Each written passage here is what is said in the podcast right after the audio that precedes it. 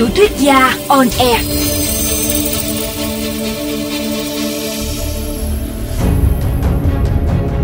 Xin chào các bạn thính giả của VOV Giao thông. Chúng ta lại gặp nhau trong chương trình Tiểu thuyết gia on air. Tôi là Đặng Thiếu Quang, tác giả truyện Săn Cá Thần. Các bạn thân mến, trong chương 21 vừa đọc đêm trước, sau khi lão thầy cúng bị cá đớp cụt tay, xảy ra vụ nổ súng và gặp rắc rối với lực lượng biên phòng. Liệu cuộc săn cá thần có thể tiếp tục được nữa hay không? Chúng ta hãy cùng theo dõi diễn biến câu chuyện trong chương 22 ngay sau đây.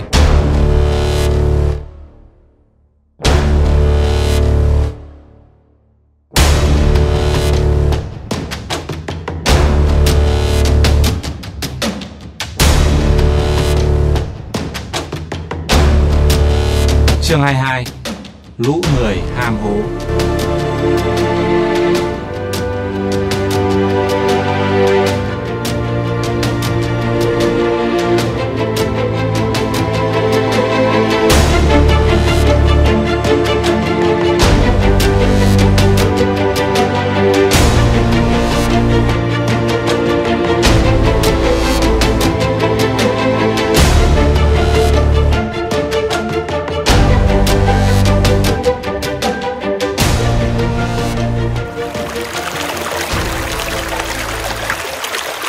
Tạm biệt em Vân. Chúng tôi họp bàn thống nhất kế hoạch, Rồi quay lại chỗ con suối lấy chiếc xe ra, Nổ máy tiến thẳng về phía bãi cát. Tú khỉ cho khẩu súng vào một cái túi vải mềm, Vốn dùng để đựng cần câu. Thứ mà dân câu thằng nào cũng có vài cái. Tự tay Hà Chọc, cầm khẩu súng cảnh giới. Nó đã được nạp đạn và mở chốt an toàn, Sẵn sàng nhả đạn chỉ khi nào nó nổ súng trước, Mày hãng cảnh cáo. Nhớ chưa? Tú khỉ dặn Hà Chọc. Chỉ khi nào thấy thực sự nguy hiểm đến tính mạng Thì hãng dùng đến nó. Nhưng anh sẽ có cách để không phải dùng súng đạn. Được rồi ông anh. Hà Chọc nói nhỏ, Nhưng vẻ đầy chắc chắn và bình tĩnh. Thế còn tao? Tôi hỏi. Mày không phải nói, Hay là làm gì hết? Cứ im lặng khoanh tay quan sát, thế thôi. Thế thế nó bắn thật thì sao? Chờ chết à? Tôi hỏi. Ha ha, tối qua mày chả chờ chết đấy thôi. Tú khỉ cười. Cứ thế đi. Nhưng mà sợ quá thì cứ bỏ chạy thật nhanh. Chả ai cười thằng sợ chết đâu. Thằng đất nào chả sợ chết. Thế hôm qua mày có sợ không? Lại chả sợ suýt vãi cả đái ra ấy chứ. Tao sợ nhất là những thằng vừa ngu vừa sĩ diện như loại toàn gạch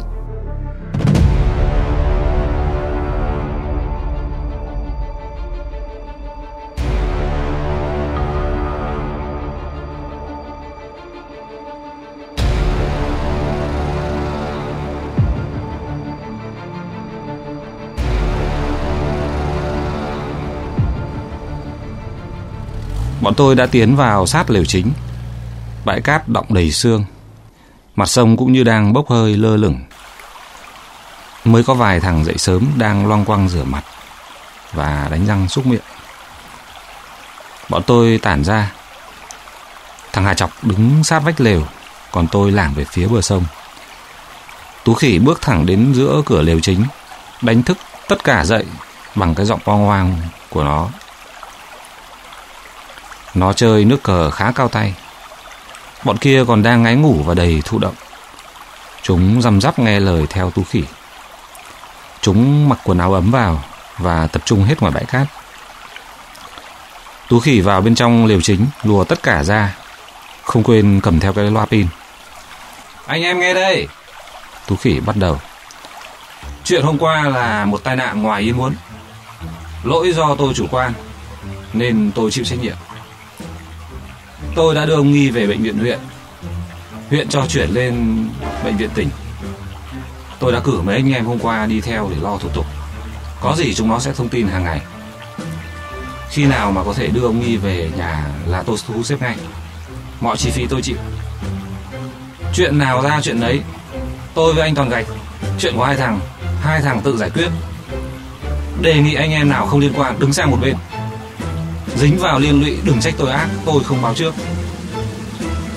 Tuy nhiên, Hầu hết anh em ở đây đều đã chứng kiến Chuyện giữa tôi và anh Toàn cảnh Đã cá cược về vụ con cá thần Và đã đặt cọc chỗ lão thanh gà Tiền mặt cùng với sổ đỏ.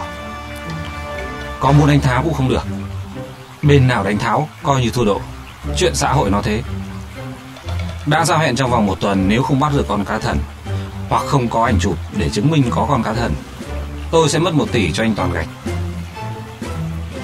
Hôm qua, Tôi có nhớ lời Nói anh Toàn Gạch định đánh tháo.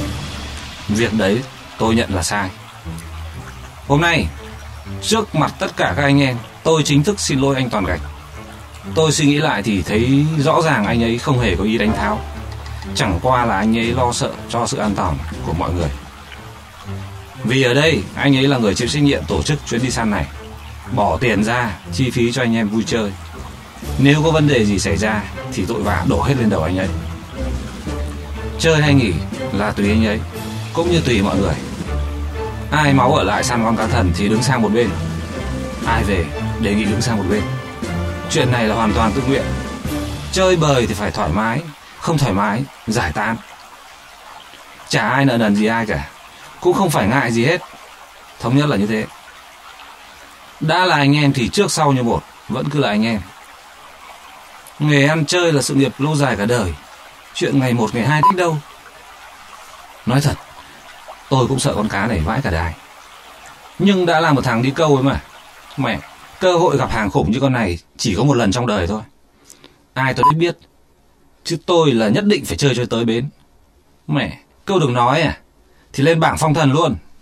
Ghi tên sử sách muôn đời luôn. Anh em biết đấy, Tôi đã mất con xe vài tỷ bạc với con cá này rồi. Tiền bạc to thật đấy, Quý thật đấy. Nhưng mà đèo mẹ, Tiền là để tiêu, Để chơi. Phỏng a. Tôi đã chơi bời thì không phải xoắn, Thế thôi. Giờ anh em thoải mái đấy. Ai chơi cùng tôi thì ở lại, Ai nghỉ chơi thì cứ việc té tự nhiên. Tôi đích giữ, Đích trách móc gì hết. Cả bọn im phăng phắc. Thằng này nhìn thằng kia. Chẳng thằng nào dám lên tiếng. Chỉ xì xào nói thầm với nhau. Tú khỉ quả là một thằng danh ma và lắm trò. Tao ở lại. Toàn gạch bỗng ồm ồm nói, Tiến lại gần Tú khỉ. Đã chơi thì chơi tẹt gà, Sao phải xoắn? Đúng không hả ông em? Đại ca nói, chuẩn khỏi chỉnh. Tú khỉ cười khà khà Hai thằng bắt tay nhau hỉ hả làm lành như đúng rồi, Khiến tôi tí thì phì cười. Tiền sư nhà mày Tôi nghĩ bụng. Mày lừa được chúng nó Chứ làm sao mà lừa được tao hả Tú khỉ? Uốn ba tấc lưỡi như khổng minh thuyết khách. Mày được đấy. Chỉ có mấy đứa con gái và hai thằng con trai bỏ cuộc vì lý do công việc. Bọn còn lại chẳng thằng nào muốn bị mang tiếng hèn là dân chơi nửa mùa. Nên bọn chúng lại tỏ ra hồ hởi, tiếp tục cuộc chơi nguy hiểm này.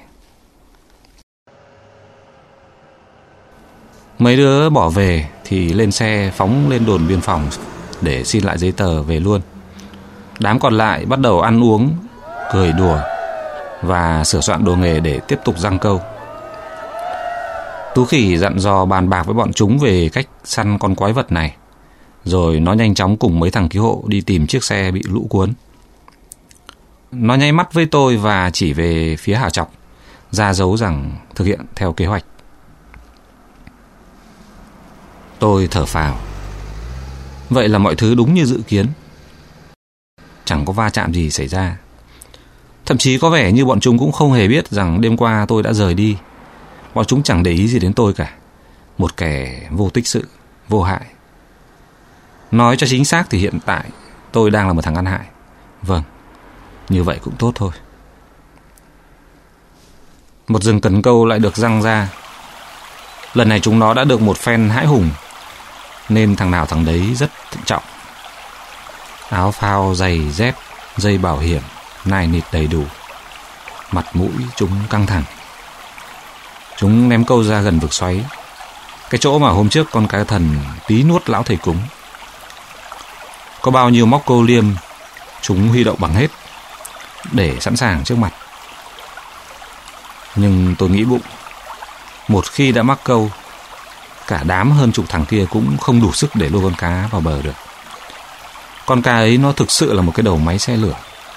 Không những thế, nó lại còn tàn độc và cực kỳ nham hiểm. Điều hy vọng duy nhất của tôi là chờ đợi nó lộ diện. Tôi và Hà Chọc sẽ chụp ảnh nó, hoặc bọn kia cũng sẽ chụp ảnh nó, và câu chuyện sẽ được giải quyết không tốn một giọt mồ hôi công sức nào, cũng không phải đổ thêm một giọt máu nào nữa. Một kết thúc có hậu cho tất cả bọn tôi, trừ lão toàn gạch. Bị tú khỉ bơm vá, đại gia súc toàn gạch trong chốc lát có vẻ như quyền bén nguy cơ nhãn tiền sẽ bị mất 2 tỷ bạc.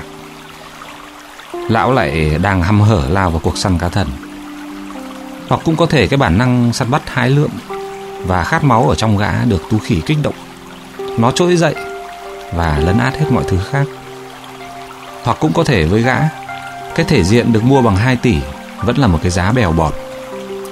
Gã thừa tiền, Trên tiền Và thích tiêu tiền theo lối đó.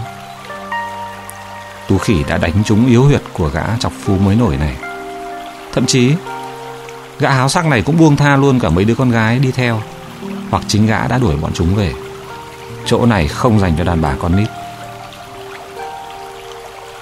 Tôi thoáng lo sợ khả năng gã dâm đãng này sẽ chuyển sự chú ý sang con gái ông Văn.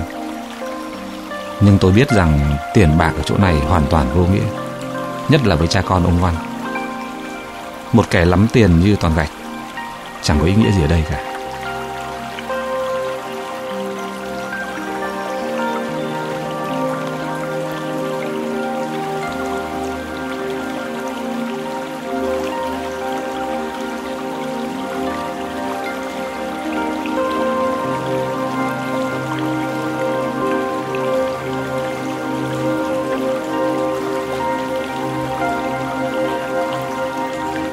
Khi trời tan sương, Lác đác bắt đầu có vài đứa lên cá.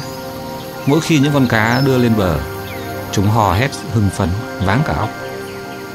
Đầu tiên là một con cá chày bằng bắp chân, Như thường vẫn xảy ra như thế. Đàn cá chày tham ăn bị tóm đầu tiên. Chúng nhanh chóng bị xả thịt làm mồi. Phần phi lê ngon lành được giữ lại làm thức ăn. Phần đầu và xương sẩu được móc vào những chiếc lưỡi câu to tổ bố nhưng bọn chúng đã nhầm. Đối với con quái vật kia thì ngay cả nguyên con cá chày bắp chân vẫn cứ là quá nhỏ. Vừa miếng cho nó nhất có lẽ là một con bê, một con dê hoặc một con lợn vác vai. Lần trước đến đây tôi đã học được vài mẹo câu cá, cũng biết thêm một số thứ sơ đẳng về trò chơi này. Tú khỉ là một thằng sát cá, khá am hiểu về các loài cá sông. Nó cũng là một ông thầy không đến nỗi tồi.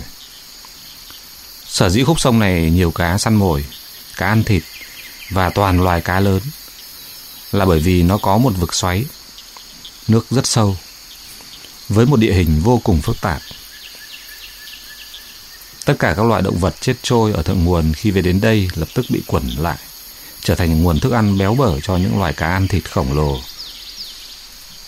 Tu khỉ khẳng định ừ, ở khúc sông này có thể tồn tại những con cá lăng và cá chiên trên dưới một tạ. Những con cá da trơn, họ hàng cùng loài chê và nheo, lai tạp với giống cá săn mồi sông Mê Công ngược dòng lên đây, có khả năng sấp xỉ hai tạ. Còn một loài nữa sắp tuyệt chủng, có hình dáng tương tự như con cá lóc bông gấm khổng lồ, lai tạp với một loài bò sát da trơn, chiều dài có thể đạt tới 7 mét hoặc 10 mét về cơ bản, con quái vật này có hình dáng như một con chăn khổng lồ hoặc như một con cá quả khổng lồ. Mặt khác, nó cũng hơi giống như một con cá rồng khổng lồ đột biến gen. Tôi nghĩ đến lời phán của con mẹ Ngọc Hoa công chúa rằng con cá thần này là một kết tinh của những vong linh mà thành. Kể ra cũng có lý. Nơi này nổi tiếng linh thiêng và người dân bản xứ từ muôn đời đã đặt tên là dòng sông Thiêng. Có thể con cá này đã tồn tại hàng trăm năm Đã ăn hàng trăm, hàng ngàn xác người chết trôi Hàng trăm, hàng ngàn xác động vật. Có thể nó cũng đã ăn tươi nuốt sống rất nhiều muông thú Ăn tất cả các loài cá nhỏ hơn nó. Vậy rất có thể nó đã thành tinh. Nó hội tụ đầy đủ cái khát máu của thú dữ Cái máu lạnh của loài bò sát Cái nham hiểm, danh ma xảo quyệt của loài người cái uất ức tức tưởi của những vong hồn người chết trôi hàng trăm năm nay chưa được siêu thoát, đang còn lờn vởn nơi đây, và chút mọi cơn điên giận lên những kẻ dại dột mò tới.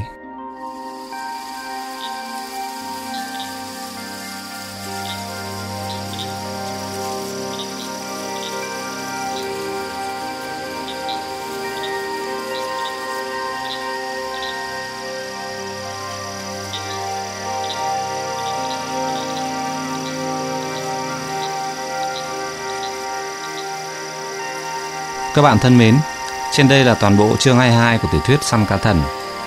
Sau khi khéo léo thu xếp mọi chuyện mâu thuẫn với toàn gạch, Tú Khỉ đã khiến cả bọn hào hứng quay trở lại với cuộc săn cá thần đầy nguy hiểm. Mọi chuyện sẽ còn đầy những bất ngờ đang chờ đón phía trước. Mời các bạn tiếp tục theo dõi diễn biến câu chuyện trong chương trình đêm mai. Tiểu thuyết gia On Air được phát sóng vào 0 giờ đến 0 giờ 30 mỗi đêm trên sóng FM 91 MHz và thính giả có thể nghe lại hoặc tải bản audio trên website vovgiao thông.vn. Tôi là Đặng Thiều Quang, tác giả truyện Săn Cá Thần. Xin chào và hẹn gặp lại các bạn trong chương trình đêm mai.